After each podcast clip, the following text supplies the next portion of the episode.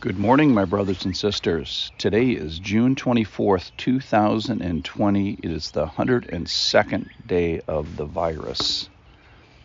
Last time we got together, we talked about the way God speaks, often in the dark, perhaps early in the morning, and often in whispers. And this morning, we find not only us, but our entire society awakening to the question of value so we woke this morning to the question of value. Our whole society is asking the question Do I matter? Am I valuable? And do others matter? The question is circling around whether pigment changes it, pigment, skin pigment changes it. But the question is how valuable am I? Can we quantify that? Who does the ultimate valuing?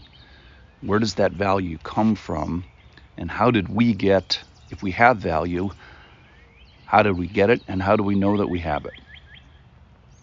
So, our passage this morning will answer all those questions.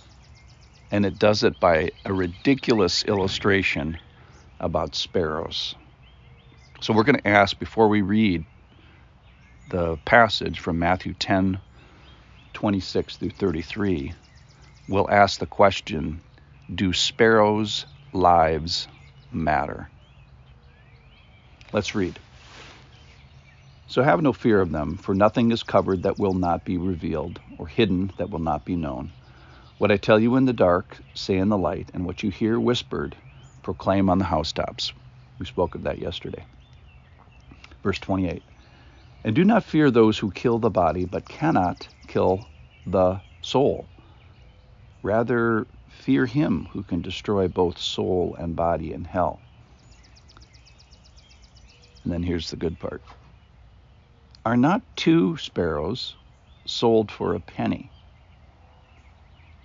And not one of them will fall to the ground apart from your Father. But even the hairs of your head are all numbered.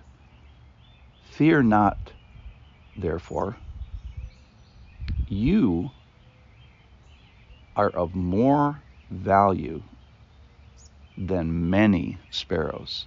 Fear not, therefore, you are of more value than many sparrows. So I just love this passage, and it has incredible social implications today. So, in answering the question, do sparrows' lives matter? And it is used as almost ridiculous example of how valuable people are. It is quantified in a math equation. So think on the left hand side of the equation is my value, which is the question that this uh, listener is sort of asking of the scripture my value on the left hand side of the equation is greater than, so the greater than symbol, the value of sparrows times y. And y is an amount of, quote, many, unquote. So my value is greater than the value of many sparrows. And then the part that uh, I think is important is verse 31 is fear not. It's like, wait a minute. I was worried about this. This concerned me. This I was wrestling with this, uh, and, and I was even afraid of this. In other words, this was occupying more of my mental worry space than it should. This is a passage of uh, assurance. It's also eventually we'll, we'll, get to the implications of this. Uh, I think the best illustration I can get is a real life illustration from my garage. So today and through this early part of this season, I have had a house wren nesting in my garage, not outside my garage, in my garage. So he's inside the garage. We close him in at her in at night, and she's been sitting on some little brown speckled eggs. Well, one of them hatched, one of them didn't hatch. Now, a house wren, uh, I googled this this morning. A house wren weighs about a third of an ounce, a full grown one. So now there's a baby, and he flies in my garage. He's learning to fly, and uh, the parent weighs a third of an ounce, so imagine how much the little baby house wren. So I had a moment this week where I saw the mother. Uh, so as I go into my garage, I'll see this house wren. Like one day he'll be on the bicycle, and the next day he'll be under the car, and the next day he'll be somewhere else.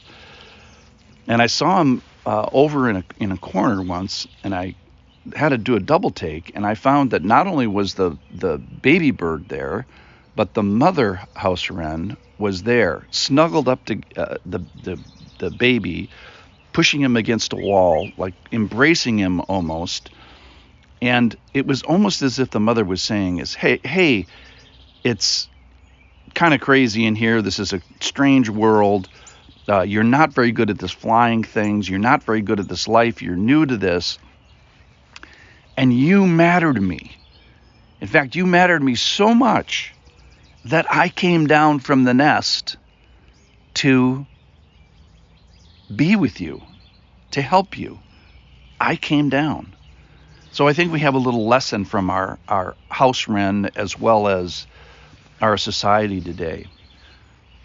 When we ask the question is, do I matter? Oh, yes. He says this. You are of more value. Then he tries to quantify it for us by a ridiculous example of even these little sparrows. How valuable am I? More than is the is the quantity we get. And who does the valuing? Well, it, it has to come from God. He is the ultimate valuer. And because he gives us value, then we should value each other. Where did we get that? We got it from God.